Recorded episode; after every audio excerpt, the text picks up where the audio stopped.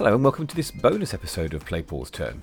This show is a shorter episode. Um, it involves myself, John, and Bobby, and we recorded um, live whilst visiting uh, the BFI IMAX cinema in London, where we went to see Denis Villeneuve's new film Dune.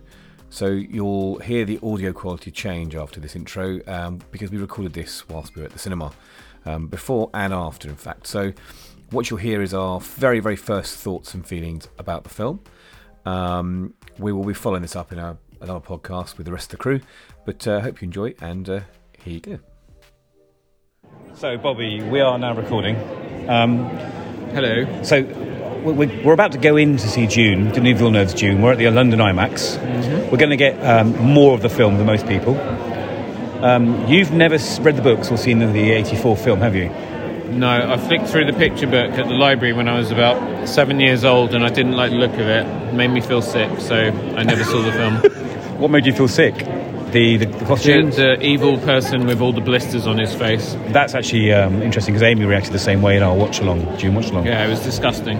So Frank Herbert is the book was obviously wrote- written in '65, and he's considered the Tolkien of sci-fi. Now, my, my concern for you going in, and I know you're a Denis Villeneuve fan, is um, whether you, th- you think the story is just or the narrative is too inscrutable.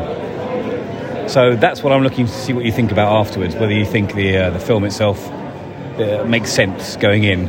Um, I'm going in looking forward to seeing Zendaya, obviously. How old is she? I don't care. She's lovely.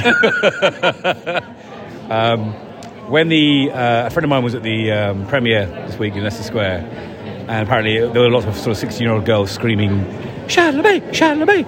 Um, I, I've not really seen Timothy Chalamet in anything. Everyone, we are ready Oh, for you oh. if you are. We're going to have to called in. We're being called in. We'll have to stop here. Um, well, I'm interested to see what he's like as a Paul Atreides.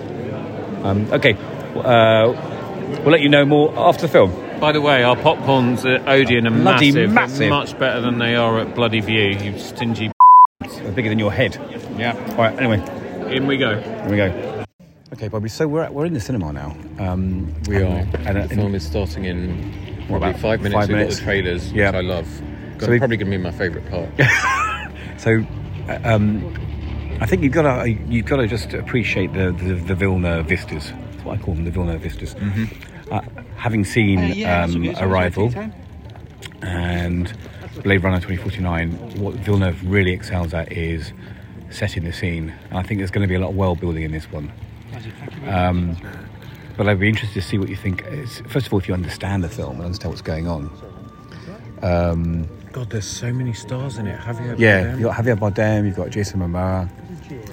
I mean, Basically, we're in the IMAX, and it's a massive screen. The screen and is the picture humongous. is amazing, and they've got like it's laser projection. This one, Yeah. so it's the highest they've got quality. like posters of every single actor flashing up, and then little quotes from the director, and it just all looks. Oh my god, that You- Rebecca Ferguson's in it. yeah, well, you can see nice. also lit up behind the screen are speakers. They have speakers built in actually to the screen itself, as well as all the speakers around the cinema because it's a Dolby uh, experience as well. Um, oh, there's an advert for Eternals. We should come and see that as well, shouldn't we? Definitely want to see that. We're not gonna have to get out of the way. Sorry, hold on. Thank you very much. Um, okay, so John's put his wine gums in the wrong place. Oh, I put, you, you never want to put the wine gums to the wrong place, do you, really? Um, so, for me, half of the experience here is seeing how you react to the film. That's what I'm really excited about, actually.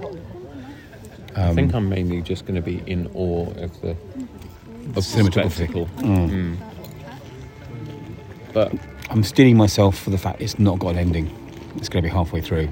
That's what I'm really. You've got to be aware of that. It's, it's not going to finish on a conclusion. Anyway, we're going to watch the film uh, and we're going to feedback afterwards. So, John and I have just come out of the screen at the BFI in London to see uh, where we saw Dune um, and broke our backs in the process. The seats weren't as comfortable as I'm used to, actually. yeah, they were not comfortable. They were not recliners, were they? But amazing cinema. Yeah, absolutely incredible. The screen, the audio, everything was Yeah. yeah, absolutely. I think if you can, if you if, if you don't come to the BFI, go and see it on the biggest screen that you possibly can. It's definitely a film that deserves that. Visually, it was amazing. I'm quite interested in finding out from you, Bobby, because let's let's talk about our heritage here. So I'm um, I'm going to be a little bit biased on my opinion of this film, obviously, because I'm a big fan, a big Herbert fan. Um, I've read all the books. Uh, I've seen Lynch's film uh, dozens of times. Um, but I'd be interested to see how you, as a you know a fresh pair of eyes, felt about the film. Please don't worry about hurting my feelings. I want you to be honest as possible. I find it really interesting to see a different point of view on this. What did you think overall? Well, just in case, because I'm not sure where this will actually end up in the main podcast episode, but Yeah. spoiler alert. Oh yes. Um, and if you haven't seen the film, then switch off and uh, go and watch it, and then come back to us. Um, so yeah, so I think as I said in our little preamble before we went into the screen, that I had no expectations whatsoever. Never been interested in the original, which came out around the same time as Return of the Jedi. So I was completely Star Wars invested and not interested in anything else. Um, and I've come out of this actually. I can't wait for part two. I'm quite relieved. um, the running time was long. It was it was just under three hours, I think, with the trailers and things beforehand. So it's, it's quite a marathon, especially if you haven't got much leg room. Um, and you've got someone kicking you in the back as well. So whoever was in K, uh, sorry, K, JKL, L- L30, whoever's, whoever's in L30, if you're ever listening to this podcast, which you probably aren't, next time I see you, I'm going to kill you. with a crysknife. Yes. Um, so, uh, you know, it, I, I thought it was very much. It had, it had uh, Denis Villeneuve's uh, fingerprints all over it. Um, it's not a. It's not a, a fast-paced film. This film. It's, it's, its pace is quite slow, but I think that's honouring the style of the story in the books. Um, but it gives you time to take in just the design of the film, which is stunning. Yeah. And, um, how they did this during the pandemic. Was it filmed during the pandemic? Uh, I don't know. I'm definitely going to be looking that up ahead of uh, recording our main episode. I mean, there was So some, we'll have some facts for there, you. I mean, there were definitely. I mean, there's a lot of uh, characters wearing masks for the film. So you know, towards the end of the, the um, film. So um, this this film, which is part one, and we went in knowing that. I think that's really important that you go into it knowing that because um, it's not a complete story. Um, it is kind of a lot of world building, I think. Um, now, inevitably, anybody who watches this who's seen the Lynch film will, will compare. And I was comparing this film, but I was also comparing it to the TV series that came out in the early thousands uh, with William Hurt as Leto. And actually, the the Denis Villeneuve film is more faithful to the TV series, which in itself was more faithful to the books. Um, Lynch chopped off a lot of fat when he filmed uh, his version of the film. But actually, I, I think um, for the benefit of newcomers like Robbie here, I think this was a much better job of introducing the story. Now, I, uh, there were very, if any, times where Bobby would turn to me and go, "Huh, what's going on?" Which is a good sign, isn't it? Yeah, very. I think they did a really, really good job with the world building, um, and I think the film. I have got no complaints about the runtime because I think it needed to be that long. To you know, he really, really gave the characters a chance to breathe, to get you invested in them. You know, I was very, very upset when certain people got offed, um, and. Uh, yeah, it was. I mean, you know, the fact that I could actually follow the plot and I knew exactly what was going on is, is again testament to just the great job that the script writers did and Denis Villeneuve did. His visual style is there through the whole Yeah. thing. I mean, you know, if you walked in and you didn't know what was showing and you just blinked for a second, you know, if you caught some of the vistas over the sound dunes, you could have thought that you'd walked into Blade Runner 2049 or I mean, there was a, there was a certain amount of um, sort of foggy light, wasn't there?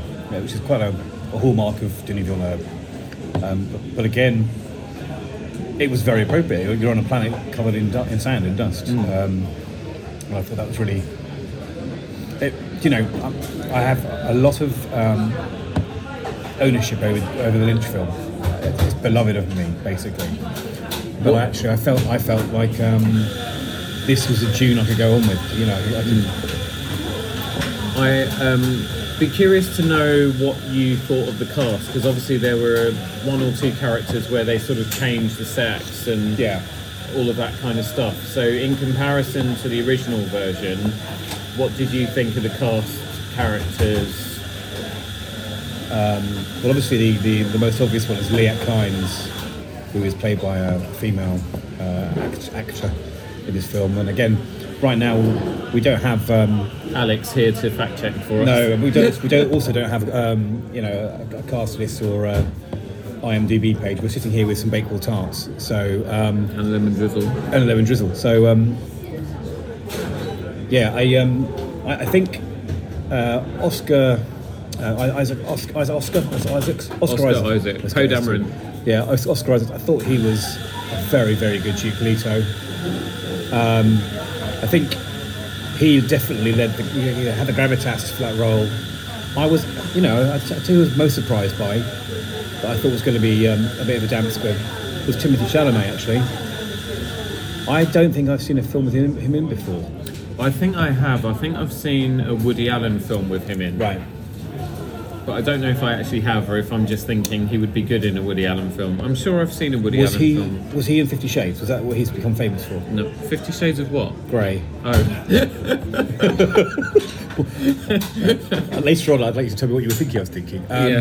He's, he's. I think he's also uh, in the upcoming uh, Wes Anderson film as well, the French Host, the French Dispatch as well. Yeah, the French Dispatch. We're just looking up what else he's been in. Call Me by Your Name. Oh yes, Lady Women, Bird, yes. Beautiful Boy, That's Little Women.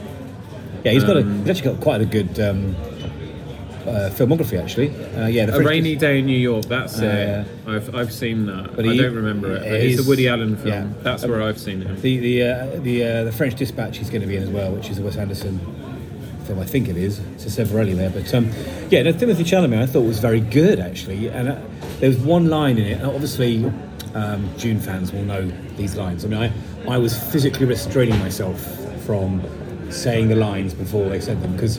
Um, again, a lot of the dialogue from the book was in the film, so I, I, I knew Is- I knew is- certain characters were going to get off, so I was waiting for that as well. and- Is Dune to you what Star Wars, the original Star Wars trilogy, is to me, where nobody can watch the original Star Wars trilogy without me actually miming the Yes. entire script? Yes, yes, yes. I mean, you have to remember that Dune was a massive influence to um, George Lucas.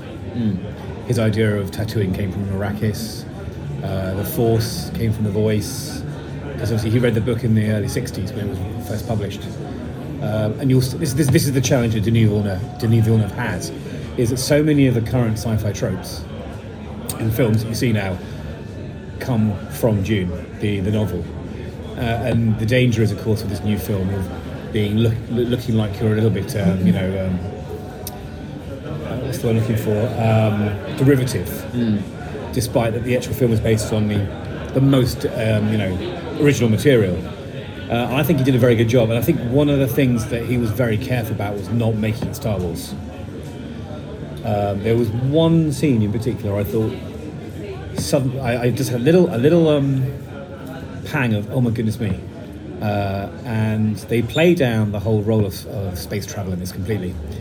So in Star Wars, there's a lot of exterior shots of spaceships and lots of flying through the stars. Now, with this, the the movement from one planet to the next was, was almost glossed over, wasn't it? You had the the large, Yeah, I mean the they large, had that kind of large sort of toilet roll thing Yeah. that was outside the planet, and then all the ships came out of it. So I imagine that was like the warp drive or Yeah, well, in, in, in, in the novel, there's a lot more emphasis placed on the, the guild, the spacing guild, and the navigators who um, consume the spice and it mutates them, and they can see, they can fold space essentially. That's how it's described in the books. Um, with this one, it looked like they went, went through one end of this, this toilet roll from Caladan and came out the other end at Arrakis, and I quite like that because it it, um, it made it very quick and almost almost kind of like this is normal. Also, yeah, there wasn't. Yeah. I mean, they touched on the fact that the spice was used for interstellar travel. yeah, And again, it's that whole thing about not insulting the audience by explaining too much. Mm. We know that they're going to have to use some sort of um, gate or, you know, interstellar style folding Yeah, yeah, space to make two points closer together to get through. But you know, you kind of figure that's what's got to happen. And I think also, you know, anyone who goes into this movie who hasn't seen Star Wars, who hasn't seen any other movie about space and travel and so on, you know, I mean, what the hell are you doing there in the first place, really? So yeah, there was no need for them to dwell on it at all. I thought I did think though that the the way they portrayed space and the planets and the very brief glimpses of, craft was almost like um, you were looking at an oil painting. The design was I mean, it was utterly beautiful, but it was not a lot. A lot of the, the, the craft you, could, you couldn't really discern what they were. It was uh, a lot of um, silhouettes and dark shadows. And again, I thought that was really clever. It's quite a dark film, isn't it? It is, yeah. There were some sequences that actually, I mean, like when the when they get attacked, um, and that was all pretty much in the shadows and in the dark. then it retains some of that kind of um, sort of realism there, and it actually draws you in even more. And the sense of peril is very heightened. I mean, you and I, I, I noticed you were doing it as well. We were in, uh, like sitting forward in our seats Yeah. quite a lot. I mean, to be honest, an hour before the end, we were just shifting around. So, so, much pain. we were in so, so much Old pain. It was legs. unbelievable. Yes, the um, the I mean, again, a very iconic scene in both the book, the films, the TV series was um, Lady Jessica and Paul running from the sandworm that discovers them after they've um, escaped the Harkonnens. Um, and that was almost completely dark, but it, you believed it was happening at sort of moon, in moonlight, and it was. We were lucky to see it in a really good cinema, so we could see it. I think some cinemas might not handle that scene very well. Yeah, I think also if if you're not gonna if you're gonna skip the cinema because you're still worried about COVID and so on, which we enough. totally Yeah. respect, it's fair enough. It, but it would just be a tragic shame. So put a still suit on, Yep. protect yourself as much as you can, and go see it on a big big screen, or choose a screening where it's going to be very very quiet. Like go to sleep during the day and go at one in the morning or something. Like honestly, I'm. I'm going to start enthusing more and more about this film the more it settles in, and I can't wait to see it again Yep. Without you know sort of the first time for me was like almost look of wonder and spectacle but then at the same time i was fully engaged in the story as well That's anyway I. I, it's got to be seen on the big screen Yeah, you yeah, cannot yeah. just wait for this to come out on telly really Um, I mean, I think the benefit of watching it at home will be maybe you know, um, 4K HDR seeing some of that detail. Um, I think that's really important as well is that you, we all convince people to go and see it because part of the intrigue of this film is, of course, as of yet, there is no sequel, and there's no sequel planned. And they're looking. I think Warner are looking very much. Warner Brothers are looking very much at how it does in at the cinema. Um, Yeah, now, so- we don't have Alex to do numbers here for us, but I, I, I got no to. we have uh, so the box office as instead. of today is 147 million dollars it's done and it's been out since 22nd? last friday 21st? Yeah. So that's not bad, is it? I mean, I think. Um,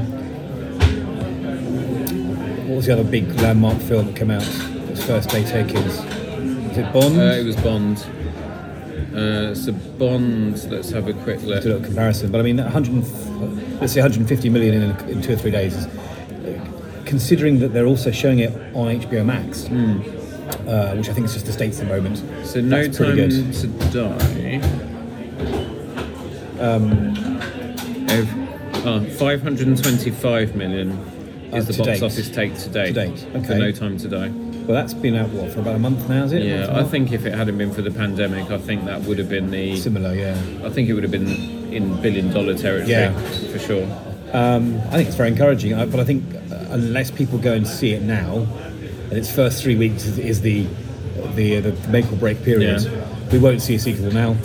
If we don't see a sequel, um, I'm going to be extremely upset. I'm going to be really pissed off. By the way, I just want to interject and just say this Yeah. is Playpool's Turn history because this is the first time two of us have actually been physically in the same space as each other recording. Yeah. Although Mark and I have obviously met before and I've met Alex before, but um, but yeah, this is the first time that John and I have actually met face to face. Circle's complete. Yes, the circle is complete. And it also means he can molest me for real, not just down webcam anymore. Well, I kept my hands to myself in the film, Bobby. I- You've despite despite despite. I was so disappointed. Oh, I'm sorry. Um, it, I could Yeah. have done with a massage. Oh, yeah. um, two hours in. Um, Uh, so yeah, this is, uh, and you know, it's. Uh, we were very, very excited about Yeah. it, and uh, yeah, I'm very, very happy to be with John today for this uh, monumental film. Yeah. Now, um, this will come to VOD. This will come to Blu-ray and DVD. Uh, obviously, I always need to ask people this: Would you buy this when it comes out on VOD, DVD, Blu-ray? Would, would it be this a film you buy normally, or are you going to wait until it gets gets you know onto the streaming streaming services for free? I think I would buy it on, but but then I don't. I think I would end up buying it, but not watching it until I was able to see it on at least a hundred inch screen Yep. at home, on a projector or something. I wonder because I did this with um, Kill Bill. Because Kill Bill was originally filmed a four-hour film, and then the producers didn't like the length and broke it to two. I wonder if they will release both parts eventually. Like a mega cut of Dune. yeah, and I, and I think that would be the way I'd like to see and buy it. Um, I have to make sure I had a masseur on hand uh, for the you know the bed bed, bed pains, but um, you know we got to the stage. I mean, we, the end of the film. The film is written to kind of bookend the um, introduction of Paul into the Fremen. And actually, interestingly, um, when, when we sat down in the cinema, a lady came and sat next to us, obviously, and um, she asked, this was asked, she knew we, we looked like Dune experts. straight Well, I away. mean, you did. She completely ignored me. Yeah. um, but she said, you know, I'm, I'm, I'm reading the book. I've only read about two thirds of the way in. Do you think this would be okay to watch this without spoilers? And I said, I don't know. I've not seen it, but I imagine, knowing the story, that once they get to the stage where Paul is in with the Fremen, that that'll be where they. And it's exactly where they stopped it. Now, I think I'm trying to remember the comment you made at the end. Was it was it off goes Mr. Mr. Frodo and Bilbo into the, into the distance? Because it's kind of it reminded No, me. I didn't. I said now Zendaya's giving him the sexy Oh, yes, look the head- giving the colour dirty look yeah. the whole way. yeah. I mean, she wasn't really in it much. She was just in the No. dream sequences. But Zendaya plays Chani, which you see a lot in, like you say, in um, Paul's visions, his spice visions. But um, she, she does feature a lot in the novel. Um, so we'll see more of her if they make another film. We always have to say this because we don't know. Warner Brothers were dropping some rather interesting tweets over the last couple of days saying they're pretty certain that the second film will be optioned. I'm just I'm just having a look to see if there's any news on that. But um, it, it was a, a really. I think people. Some people have complained about uh, it's only half a film. I think they chose wisely to end it there, and it's a very, it's a very uh, up, upbeat ending. I think in some respects, um, and and the book does separate between the two stories of the Paul coming to Arrakis and finding his feet in, in the uh, the new order of you know the Harkonnens are no longer there, and him introducing himself to the Fremen. Um, so I think the next film will work really well. Um, question is, and again, I've seen the TV series. There's a second TV series, uh, which is called Children of Dune. I won't go into too much depth of that, but there is actually uh, a you know several books in the uh, Frank Herbert series, and I think his son wrote some as well after Frank Herbert's death. Um, would you be interested in seeing the story continue even after the end of Dune, or is it is it too early for you to tell, not knowing what's going on? I think it's too early for me. I think it's still not, you know, the kind of thing that I feel like I'm going to get really in depth into because I, I I've been asking myself these questions. You know, would you re, would you go now and have a look at the TV series from the early 2000s? Would you go and watch the 1984 film? Would you read the original novel? That I might actually do. Novel, yeah. Yeah, but it's, it's been it's been on sale for like 99p on Kindle for the last couple of weeks. You know, Oh, it's a good time to buy it. Um, yeah.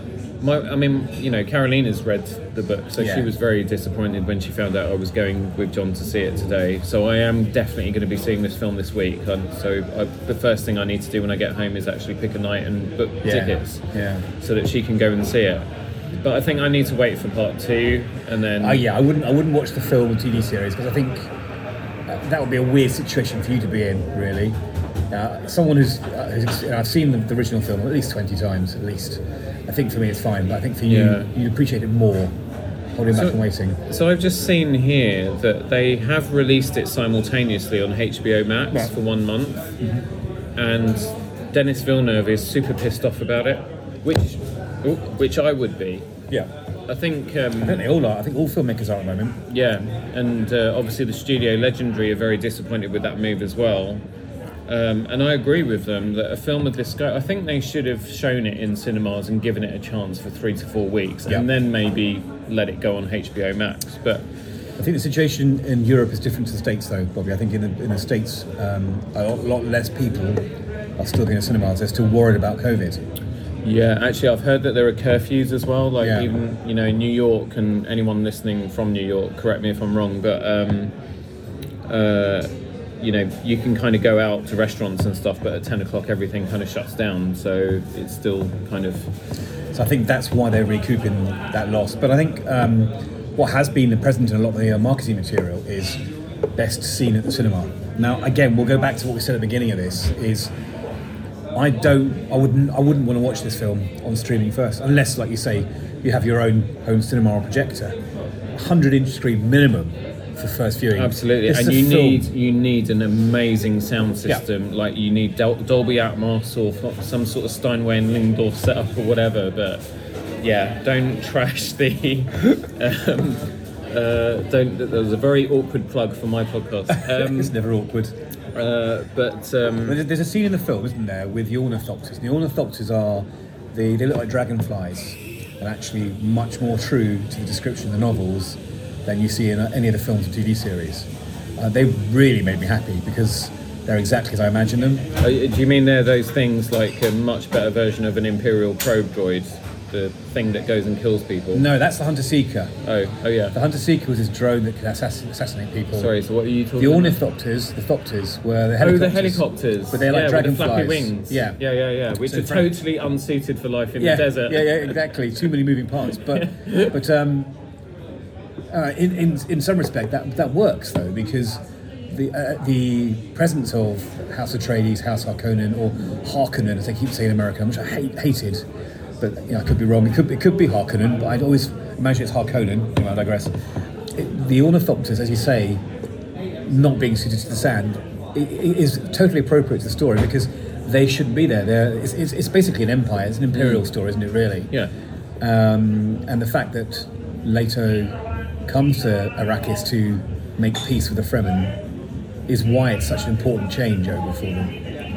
Um, so I think those ornithopters were brilliant. Um, but what I was going to go back and say about the sound systems was those ornithopters, the bass of those things flying. Yeah. We could feel like the vibrations through our guts. Was- yeah, good, good impersonation, Bobby. Um, so if you're watching at home, I don't think you'll get that uh, appreciation. I- what did you think of um, Hans Zimmer's soundtrack? It was great. I mean, look, Hans Zimmer's. I don't think he's ever done anything that was bad. Um, I thought it was great. He actually. Oh, you told me before the movie started that he turned down Tenet. Well, actually, to I, do yeah, this. I think that well, I mentioned that, but also what's really nice about the BFI IMAX, where we're recording this right now, is they have someone coming. One of the employees comes in, one of the um, tellers comes in, and she actually talks. Oh no, she said that. That was- that was lovely, wasn't it, though? Yeah, yeah, that was really, really nice. That's nice. like you get the Everyman cinemas. They're a bit more, you know, of a experience. Yeah. So she came in and said, you know, this is the best way to see it, and we hope you enjoy the amazing screen. But also, yeah, Denis Villeneuve, uh, sorry, Hans Zimmer turned down um, doing the Tenet. soundtrack. 'Cause Was it Tenet? Tenet, yeah, because he normally works with Christopher Nolan. That's right. Yeah. Um, but he turned down Tenet to do Dune, uh, Dune, which was filming at the same time, or in production at the same Yeah. time. Um, speaking of Tenet, there were just a couple of times in that film where I couldn't hear what was going on, Yeah, um, and I wonder but if that's it, because me, it didn't. It didn't It wasn't as bad. irritate. No, it no, didn't not at all. irritate me in any way. It was just kind of like it was what it was. Whereas you know something like Interstellar, Yeah. was really super the irritating. American mumble, wasn't it? Really. Yeah, that's it. And even in Tenet as well. I mean, it, it's only now having watched it with, with because I subtitles. own it, yeah, with subtitles, that I actually get what the frick was going on in that bloody movie. But Um, thi- for this, it, no, was, right. it was very Subtle. subtle and appropriate as well. I think it the times, yeah. I think the times when it happened were generally during the the ornithopters vis- going off. Yeah, and- or um, like uh, Paul's visions, Mm. where you were meant to be kind of surrounded by these disconcert. It was almost the sounds were there to disconcert you. So you felt like Paul, like what's going on? It was like trying to I, d- I make have sense to say, actually, the, the the first full vision he had that went on for a little while, where he was kind of sat on the edge of the bed and his mum was leaning before Yeah. him. You remember that Yeah, scene? I when he started having that vision, I got so into it from his point of view that when it came out of the vision back into the room, You were like, I was I was exactly the same. Yeah, I was like, oh shit, that was a visit. vi- So it's almost medit- meditative, wasn't it? Really meditative. Yeah. Which is very clever. yeah, very very well done. I have to say. So the, the, the, the lady who introduced it in the BFI IMAX, one thing she did say is she thinks this will get some Oscars. No? She's, I remember you were reacting the same way when she said it. She actually said this film's going to get a couple of Oscars. Oh yeah yeah yeah yeah yeah yeah. Sorry. Um, I think design or cinematography will definitely be up in the running, and probably sound design as well. I well. think sound it'll it'll definitely design's get amazing. I don't think there'll be any best acting Oscars for it.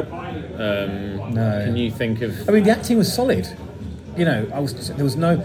Again, I've been when you watch the TV series, there's one particular actor who plays uh, Gurney, who cannot. Sadly, a very famous actor who's in Lock, Stock, and other films later on in his life, but he's quite young in this. He cannot act for his life, and it's so grating.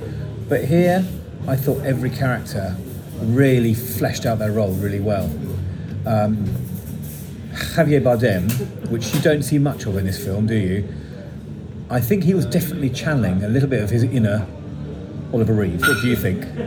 Actually, yeah, you're exactly right. Oliver Reed, didn't yeah, he? yeah, he did totally. But again, his countenance, his accent, his manner really suited Yeah. the character of Stilgar. And uh, Everett, Everett McGill, who plays Stilgar in the Lynchian film, was excellent.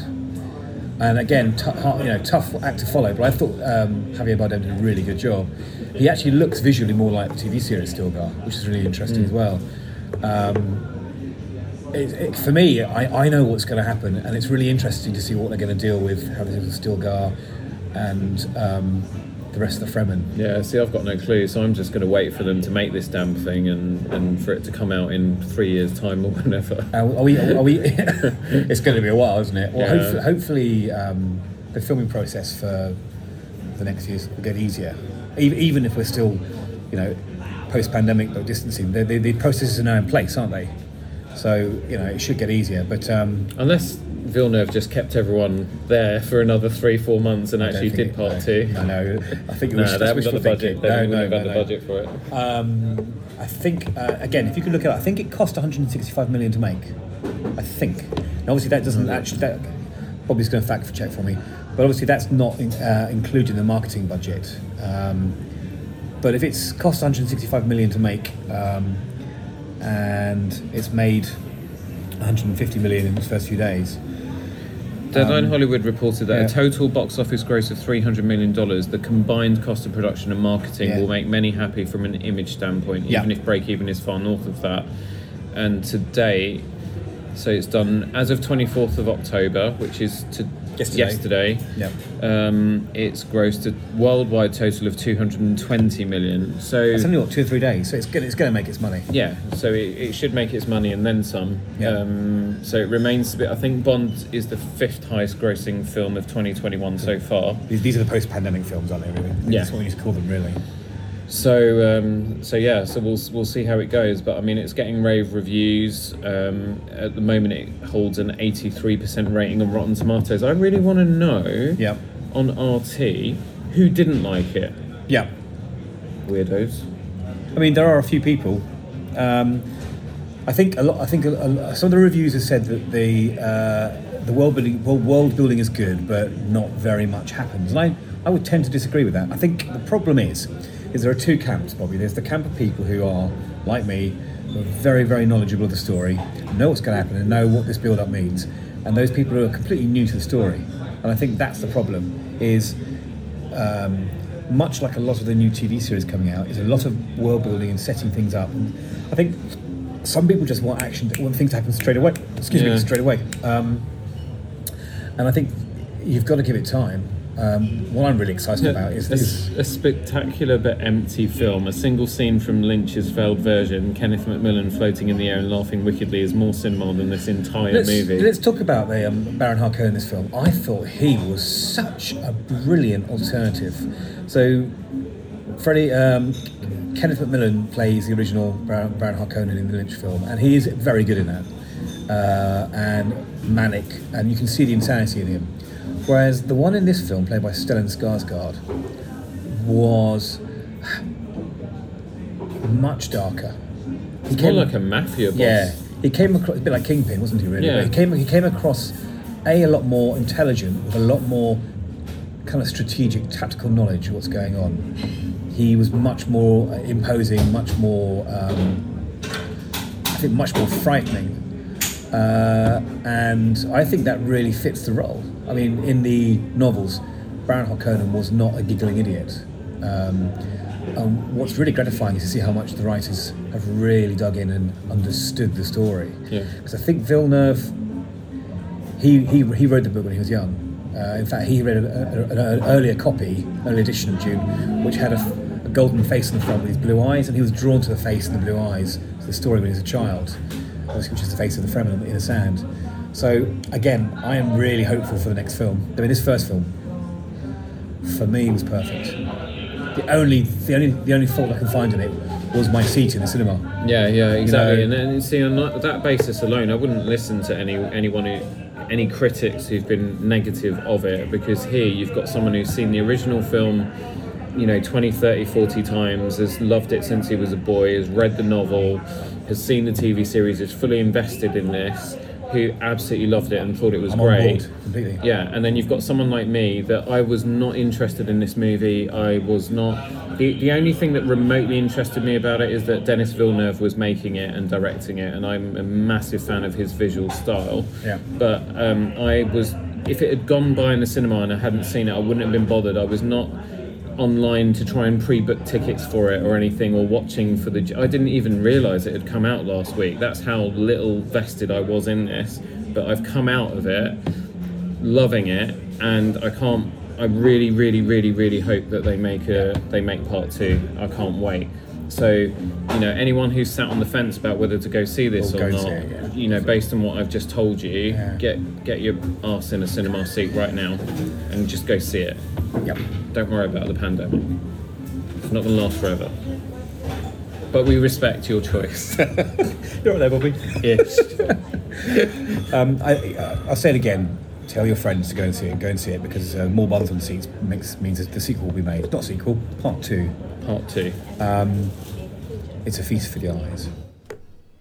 Okay, uh, as I was editing this podcast, uh, a news flash came through from um, Alex, in fact. Um, and here's some very, very good news. Um, literally at time of recording, um, Legendary, um, studio, studio behind um, Dune, have announced on Twitter that Dune Part 2 is a go with Warner Brothers, um, which is really good news. Um, I had just received news from Legendary that we are officially moving forward with Dune Part 2, says director Denis Villeneuve. It was a dream of mine to adapt Frank Herbert's Dune, and I have the fans, the cast, the crew, Legendary, and Warner Brothers to thank for supporting this dream. This is only the beginning. And they've also released um, a Dune Part 2 logo. If you follow the Legendary Twitter account, uh, you can see a picture of it. Um, very exciting news, and I am very, very happy, as I'm sure Bobby will be as well when he sees this.